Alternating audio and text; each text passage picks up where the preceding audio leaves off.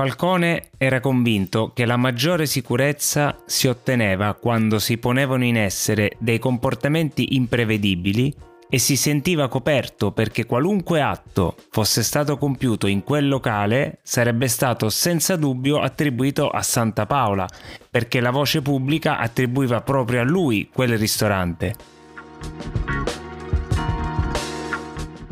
Così Piero Grasso spiega perché Giovanni Falcone scelse di pranzare alla Costa Azzurra, in un ambiente sicuramente a lui ostile, in un ristorante in cui notoriamente si muovevano i tentacoli del clan mafioso Santa Paola Ercolano.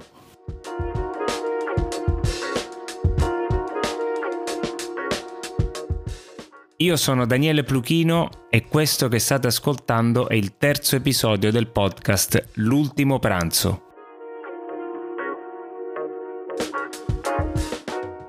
Perché l'ultimo pranzo? perché proprio in quei giorni Falcone stava organizzando il suo trasloco da Palermo a Roma. Da appena un giorno aveva lasciato la procura palermitana per trasferirsi al Ministero della Giustizia.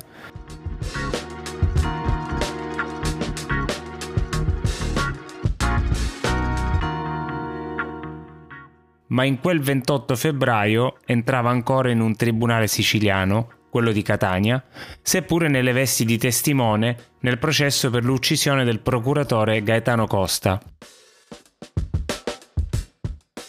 Dunque era l'ultimo pranzo da toga siciliana, ma se si fosse concretizzato un assurdo e imprevedibile finale, scoperto a posteriori, quello sarebbe stato l'ultimo pranzo, per lui e per tutti o alcuni degli altri seduti al tavolo.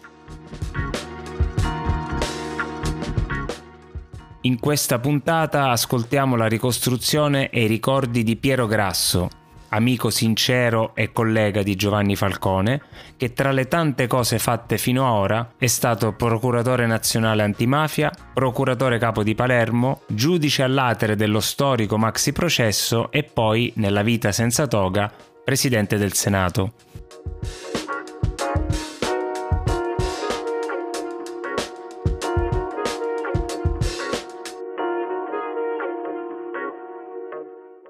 Presidente Grasso, intanto grazie di cuore per aver accettato di far parte di questo podcast. È un piacere per me. Presidente, io parto da una domanda più leggera, poi ci addentreremo in questioni assai più serie.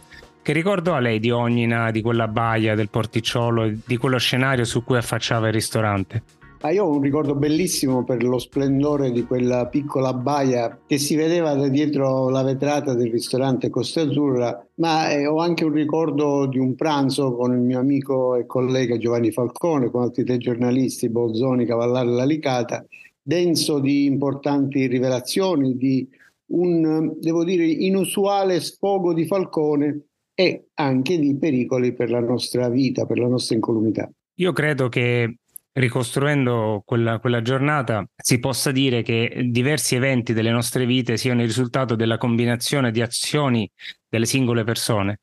Lo sviluppo di quella giornata, appunto, per me ne è un esempio. Lei non crede? Certamente, io di fronte a tanti eventi negativi assolutamente imprevedibili, a tante coincidenze, a tante insperate opportunità invece favorevoli, tra cui non ultima quella di essere sopravvissuto, ho maturato un fatalismo direi universale che si può rinvenire o in un disegno divino se uno è credente o assimilabile al fato dei greci o a un più laico destino.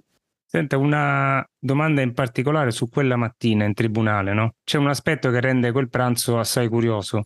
Secondo la ricostruzione che fanno Attilio Bolzoni e Felice Cavallaro, fu proprio Giovanni Falcone a scegliere quel ristorante e la scelta appunto ricadde su un locale notoriamente in odor di mafia. Addirittura era stato proprio lo stesso Falcone ad averlo messo sotto la sua lente di ingrandimento nel corso di un'indagine e lui disse a Bolzoni o avrebbe detto lì siamo coperti. Secondo lei perché? Come interpreta queste parole? Intanto per ricostruire quella mattina io ricordo che aspettammo a lungo di essere sentiti dai giudici di quella corte d'assise di Catania che faceva il processo per l'omicidio del procuratore della Repubblica di Palermo Gaetano Costa e finalmente in tarda mattinata fu chiamato Giovanni Falcone. Finì il suo interrogatorio intorno alle 13.30. Uscendo dall'aula, io aspettavo poi di essere interrogato, ai tre giornalisti che era tutto il giorno che lo braccavano e che come ultima speranza di strappargli qualche dichiarazione gli proposero ma andiamo a pranzo insieme? E alla fine lui disse di sì, ma ponendo due condizioni. Niente intervista, il ristorante lo scelgo io, effettivamente lo ha scelto lui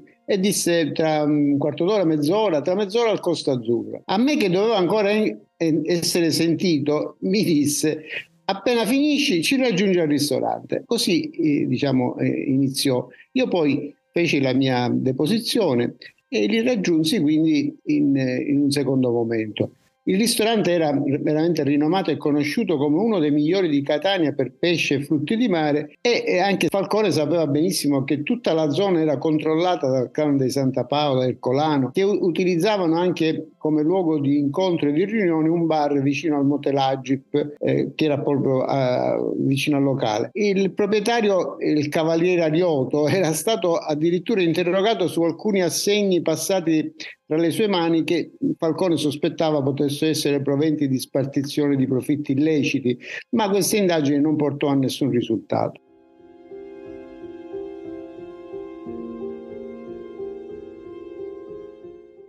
Falcone da un lato era convinto, ma da sempre, che la maggiore sicurezza si otteneva quando si ponevano in essere dei comportamenti assolutamente imprevedibili, piuttosto che delle, eh, delle situazioni che si ripetono ogni giorno, come entrare e uscire da casa, per esempio. Dall'altro poi si sentiva effettivamente coperto, al sicuro, perché lui ragionava così, che qualsiasi atto fosse stato compiuto in quel locale sarebbe stato senza dubbio attribuito al Santa Paola. Quindi un Santa Paola non avrebbe mai autorizzato qualcosa di illecito in un locale che la voce pubblica attribuiva proprio a lui. Peraltro con un rischio, quello di un conflitto a fuoco contro due preparati e specializzati apparati di scorta, il suo e anche il mio, e Falcone sapeva benissimo che la mafia nel progettare gli attentati era solita studiare bene tutte le abitudini, prepararsi, cercare di assicurarsi oltre al raggiungimento dell'obiettivo, anche l'incolumità e l'impunità. Ecco perché dice lì ci sentiamo siamo coperti. Naturalmente i mafiosi che invece si trovavano al bar del Motel Agip come luogo di incontro pensarono che quella poteva essere una buona occasione e comunque avevano l'obbligo di avvisare il loro capo Santa Paola e quando ci fu la collaborazione di uno di loro ammisero questa loro intenzione, ma io dubito che anche se fosse stato raggiunto Santa Paola avrebbe mai autorizzato l'azione per quei motivi che eh, abbiamo detto. Quindi certamente ci fu un momento di pericolo perché eh, Falcone sapeva benissimo come operava la commissione di Palermo in questi frangenti, quando si doveva fare un omicidio eccellente. Il vertice di Cosa Nostra doveva stabilire anche il momento opportuno da un punto di vista economico, sociale, politico, di fare quelle, quelle, quell'operazione, quell'evento. E anche per gli omicidi eccellenti doveva stabilire anche le modalità, proprio per evitare le conseguenze negative che potevano ripercuotersi in tutta quanta l'organizzazione, coloro che erano in carcere. E così come fece circa un anno dopo.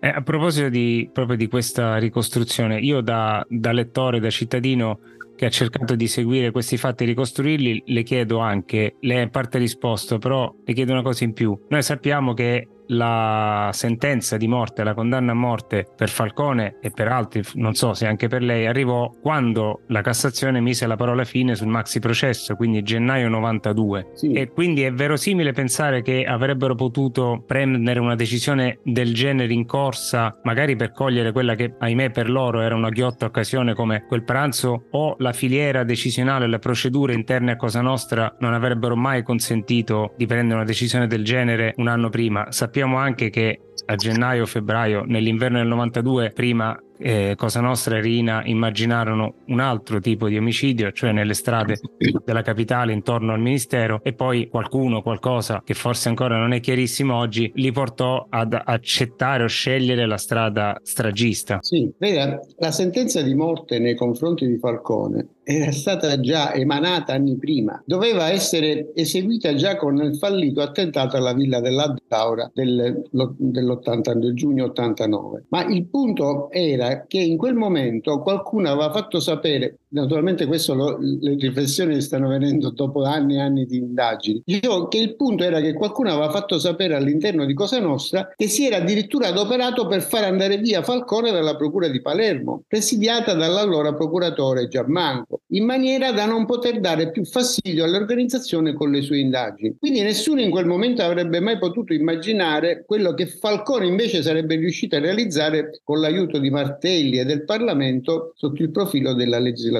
antimafia. Quindi Falcone, da un certo punto di vista, era stato disinnescato, ridotto a non poter più agire e quindi non era conveniente assolutamente ucciderlo in quel momento, secondo quello che possiamo ritenere ragionando come ragionava l'organizzazione. Le condizioni ottimali si ricrearono circa dopo un anno, quando si decisero le modalità su come fare l'omicidio Falcone, ci fu una riunione della commissione addirittura regionale, cui parteciparono Rina, Provenzano, e Madonia di, di Caltanissetta, e l'omicidio doveva essere commesso a Roma da un comando con armi tradizionali, approfittando del fatto che si era saputo che Falcone a Roma aveva allentato la sua sicurezza. Solitamente infatti la sera sul tardi, dopo aver licenziato la scorta, andavamo insieme a cenare in un ristorante che secondo l'indicazione che i mafiosi avevano avuto eh, si chiamava La Matriciana e che è un ristorante che effettivamente esiste di fronte al Teatro dell'Opera di Roma. In realtà noi andavamo a piedi a cenare al ristorante La Carbonara a Campo dei Fiori, dietro al Ministero della Giustizia. Per cui eh, i mafiosi che si vestivano di tutto punto e cercavano di beccare Falcone e casualmente anche me, il ristorante La Matriciana in realtà non ci vedevano arrivare. E quindi per, si perse del tempo, si capì che poi per fare l'attentato a, a Costanzo ci voleva l'esplosivo e loro non erano autorizzati a usare l'esplosivo e quindi l'omicidio addirittura doveva essere rivendicato da una fantomatica organizzazione terroristica che era la Falange Armata, proprio per evitare la certa attribuibilità a Cosa Nostra. Invece ai primi di marzo Rina fece rientrare il comando e per aderire a suggerimenti da parte, si dice, di persone importanti ma che non sono mai state scoperte purtroppo, dette inizio poi a quella stagione stragista con 500 kg di esplosivi sotto un cunicolo dell'autostrada mettendo quindi il sigillo a scopo intimidatorio di Cosa Nostra, quindi quello che doveva essere un qualcosa di non certo come Cosa Nostra divenne invece una vera e propria strategia.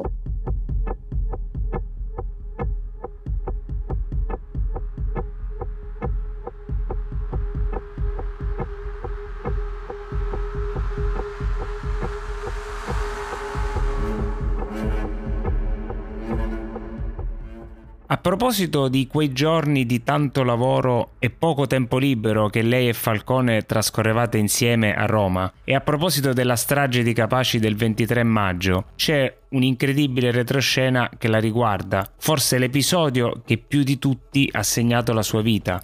Ce lo può raccontare?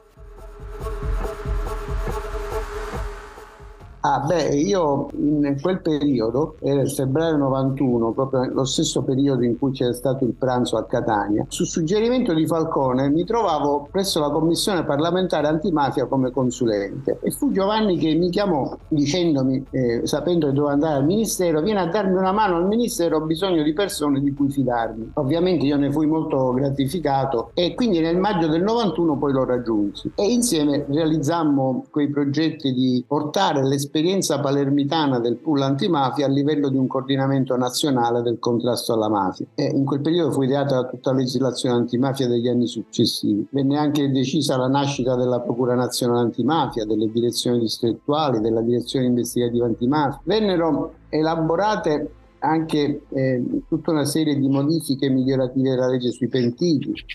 Beh, quindi lavoravamo al Ministero e il 22 maggio del 1992 Falcone mi raggiunse con una telefonata intorno alle ore 14. Poiché io lavoravo con lui, mi aveva chiamato lui, io eh, ero solito chiedergli di ottenere un passaggio nell'aereo di sicurezza che era per ritornare a Palermo da Roma e dovevamo fare così anche quel fine settimana. Se non che arrivato a un certo punto Falcone mi disse guarda non possiamo più partire perché Francesca, mia moglie, Francesca Morvillo e la sua moglie aveva eh, avuto una convocazione eh, come eh, componente di una commissione per un concorso per entrare in magistratura da parte del Presidente il sabato mattina successivo, proprio il 23 marzo. E quindi mi disse non possiamo partire oggi pomeriggio, quindi se tu fai come credi. Io dissi guarda io se trovo un aereo di linea torno a casa perché la mia famiglia mi aspetta.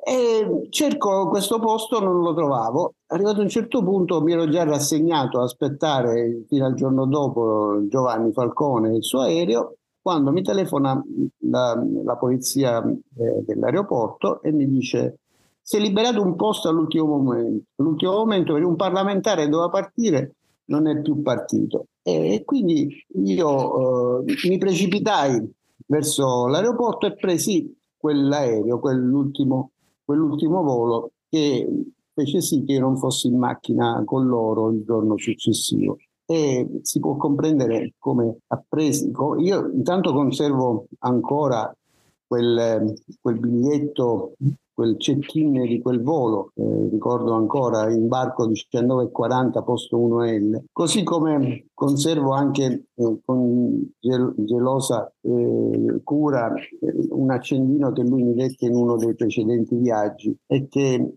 tengo sempre con me dopo, dopo, che mi arrivò la notizia appunto della strage. Notizia che io ho preso in maniera frenetica perché la mia scorta salendo le scale di corsa avevo sentito delle prime notizie alla radio della polizia, mi disse eh, è scoppiata l'autostrada, tre agenti con una macchina eh, son, sono stati sbalzati da fuori dall'autostrada nella campagna circostante, ma Falcone è stato estratto ancora vivo e portato all'ospedale. Quindi io mi precipito all'ospedale e sono passati dei minuti che sono sembrati eterni vidi poi uscire Paolo Borsellino dal pronto soccorso e dal suo viso capì che non c'era più niente da fare per il nostro amico. Lui mi abbracciò e mi sussurrò all'orecchio, eh, ricordo, non sapendo che dopo 57 giorni sarebbe toccato anche a lui e mi disse eh, è andata via una parte della mia, della nostra vita. Ecco, questo è quello che è successo, una delle, delle, di quelle coincidenze che ti fanno riflettere appunto sulla vita e sul fatalismo di cui parlavo prima.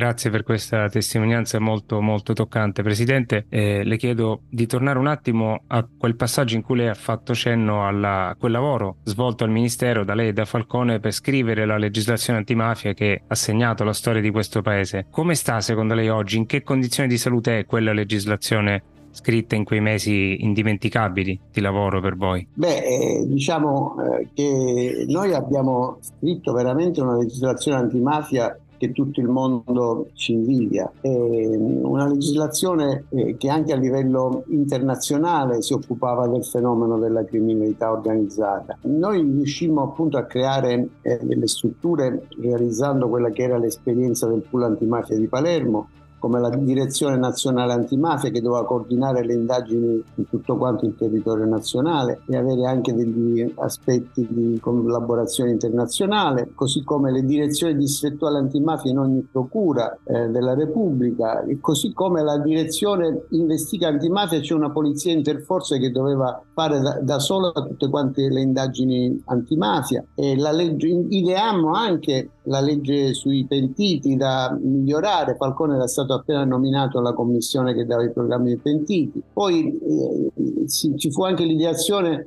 visto quello che ci aveva raccontato Buscetta al maxi processo, secondo cui il carcere Lucerdone è una sorta di grande hotel dove i boss paste- stavano in infermeria e passeggiavano a Champagne, a Aragoste, potevano continuare a comandare dal carcere. Allora si ideò restri- quelle restrizioni alla detenzione, al regime carcerario che poi è stato così sotto il nome del 41 bis ormai è, ben noto, e quel regime proprio per evitare che i boss potessero continuare a comandare dal carcere. Quindi praticamente tutta quella legislazione poi fu uh, quello che fu, uh, dopo le stragi furono, fu utilizzata proprio per uh, quella eh, repressione da parte dello Stato del fenomeno mafioso che portò a tanti processi e se, non si fosse stata quella legislazione non sarebbe stato possibile eh, portare avanti il contrasto a Cosa Nostra che invece venne dopo, dopo le stragi. Devo dire che oggi, oggi in effetti c'è una una legislazione che soffre un po', intanto è rimasta diciamo eh, quasi intatta ancora, ma eh, io ho timore che questo non avvenga per molto tempo, perché eh, questo patrimonio di norme contro la criminalità organizzata oggi viene messo un po' in discussione perché la mafia non si fa più vedere sotto il profilo della violenza, si rende invisibile, quindi si ha l'impressione che eh, non esista più che la mafia quindi non, non, è più un'emergenza, in realtà non si comprende che è un fenomeno strutturale nella nostra società e che quindi va combattuto anche se non si vede. Quindi si sta cercando di smantellare piano piano questa legislazione antimafia, mettendo eh, in discussione il concorso esterno in associazione mafiosa, abolendo reati come l'abuso d'ufficio, rimodulando il traffico di influenza, sono tutti reati che costituiscono un deterrente alle infiltrazioni mafiose nella pubblica amministrazione. Si vogliono limitare strumenti come le intercettazioni telefoniche, attentare attraverso la separazione delle carriere tra PM e giudici all'indipendenza e l'autonomia della magistratura e così via. Quindi quella eccezionale e tempestiva controffensiva avviata dopo le stragi di Capace e Via D'Amelio fu possibile proprio grazie all'esistenza di questi strumenti normativi operativi, non dobbiamo dimenticarli, che devono essere utilizzati ancora oggi con un imponente impiego di uomini, di risorse, di mezzi, perché oggi la criminalità organizzata si avvale di tutte le più moderne tecnologie per sfuggire alle indagini, per rendere irrintracciabili i rilevanti profitti, i patrimoni e quindi occorre piuttosto investire nelle nuove tecnologie, nell'intelligenza artificiale, nel contrasto eh, ai reati cosiddetti cibernetici, alle criptovalute, per tentare di restare al passo con questo tipo di criminalità.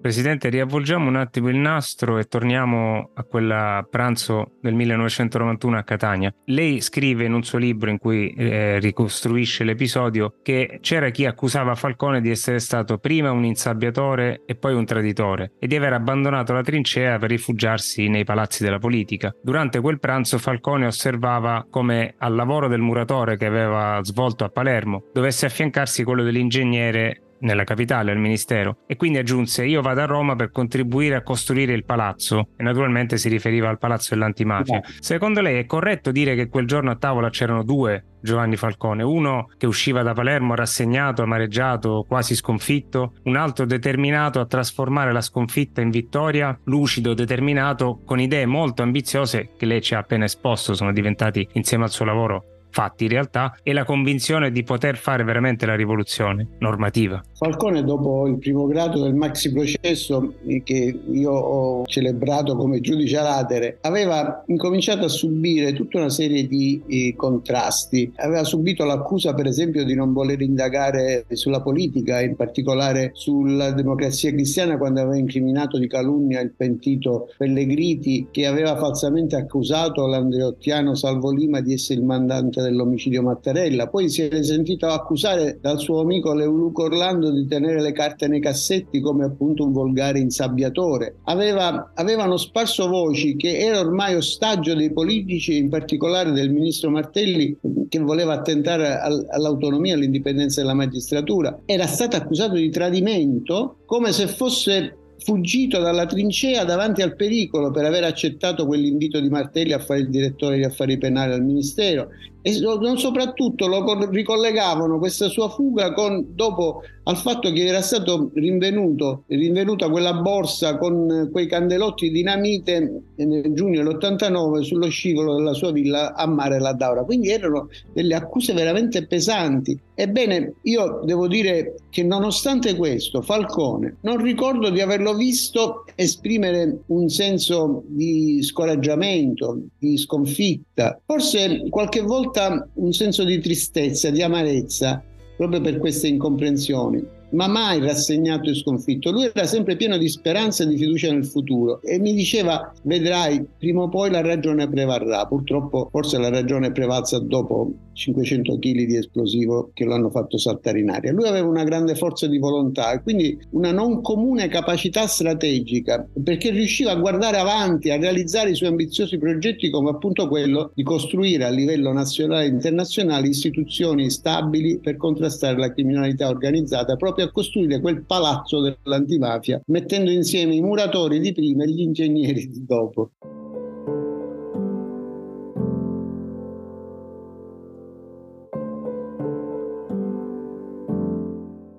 Lei ha fatto sia il muratore che l'ingegnere a Palermo. Sì, ho fatto, di tutto, mia, ho fatto di tutto nella mia vita. Presidente, Grazie, chiudiamo con una domanda più leggera come quella con cui abbiamo aperto. Lei si ricorda il menù del, del pranzo a Catania? Com'era quel pesce? Allora, diciamo, io sono arrivato un po' in ritardo perché diciamo, ho dovuto fare la mia, la mia testimonianza eh, effettivamente il pesce era buono, aveva il sapore del mare. Quando io arrivai intorno alle 15 avevano già ripulito eh, il tavolo di tutti gli ottimi antipasti di frutti di mare, gamberi marinati, ricci, bocconi, lumachi di mare, i famosi occhi di bue arrostiti che facevano a Catania. A me avevano lasciato ben pochi resti, però a quando arrivai io già era arrivato in tavolo un enorme branzino al sale eh, e un arriccio al forno con patate che gustammo con vero piacere, il tutto innaffiato da un colomba platino ghiacciato. Quindi diciamo, il pranzo fu da un punto di vista veramente piacevole. E anche la conversazione era piacevole tranne il momento di sfogo di Giovanni Falcone quando i giornalisti lo punzecchiavano proprio per ottenere quello sfogo quando lui dice io non ho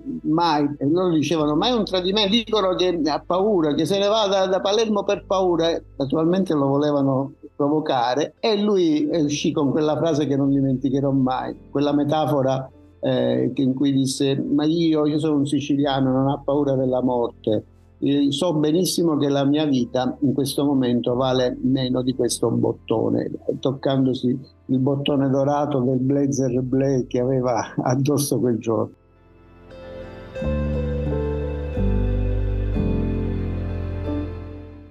Ecco, a me è rimasta questa, questa immagine di questo, ed era, raro questo sfogo di Falcone, ma era stato provocato dai giornalisti proprio per um, poter poi indurlo a far diventare un'intervista quello che era uno sfogo, effettivamente. A questo proposito poi è andata in scena eh, una, un, quello che posso definire un gioco delle parti nel senso buono che io trovo molto siciliano. Da siciliano trovo una grande sicilianità in quel gioco delle parti. Falcone al tribunale disse il ristorante lo scelgo io e taccuini chiusi. Poi lo sfogo è diventato a taccuini chiusi, ma con la memoria dei tre giornalisti molto ben attiva, tre interviste. I giornalisti raccontano di aver anche pungolato un attimo Falcone nel pomeriggio con qualche parola a mezza bocca per dire scriviamo qualcosa, scriviamo qualcosina, le interviste non sono mai state né smentite né oggetto, diciamo, di reprimenda da parte di Falcone il giorno dopo, anzi, per me oggi sono storia del giornalismo. Ma Falcone aveva questo modo di, di fare e i giornalisti che lo conoscevano bene sape, sapevano che se lui faceva delle mezze ammissioni già era come aver ottenuto un assenso. Però poi mi pare di ricordare che ci fu bisogno per poter pubblicare una telefonata da parte di qualcuno dei giornalisti, credo Cavallaro, il quale chiese ma possiamo pubblicare anche qualcosa, e magari un rigo, due righe, insomma, naturalmente quando lui dice un rigo sa già che quelli avrebbero messo da bravi giornalisti tutto quello che lui aveva detto. E alla fine era proprio quello che lui voleva far sapere, cioè quello che non era una fuga, che quindi aveva ottenuto il suo scopo, cioè quello di far conoscere e di rispondere a tutte quelle accuse tremende che gli facevano appunto di essere un pauroso, uno spaventato che scappava, eccetera, eccetera. Quindi per lui fu importante, era quel gioco appunto eh, che, face, che faceva lui con i giornalisti in cui diceva di no, ma poi loro sapevano che sotto sotto gli faceva piacere far sapere quelle sue idee. Presidente Grasso, grazie, grazie di cuore per questa chiacchierata, per questa ricostruzione fatta a cuore aperto. Questo chiunque ascolterà potrà comprenderlo facilmente. Bene, grazie a voi che mi avete dato questa opportunità. Tante cose e, e viva la Sicilia. Questo sempre.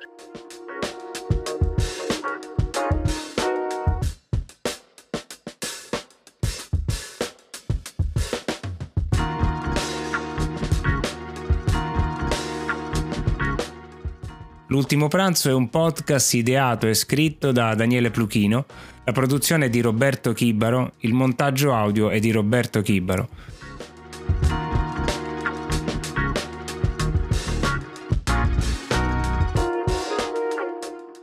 Questo racconto esiste grazie alla testimonianza di Attilio Bolzoni, Ciccio Lalicata, Felice Cavallaro e Piero Grasso, ai quali va il mio sincero e affettuoso ringraziamento.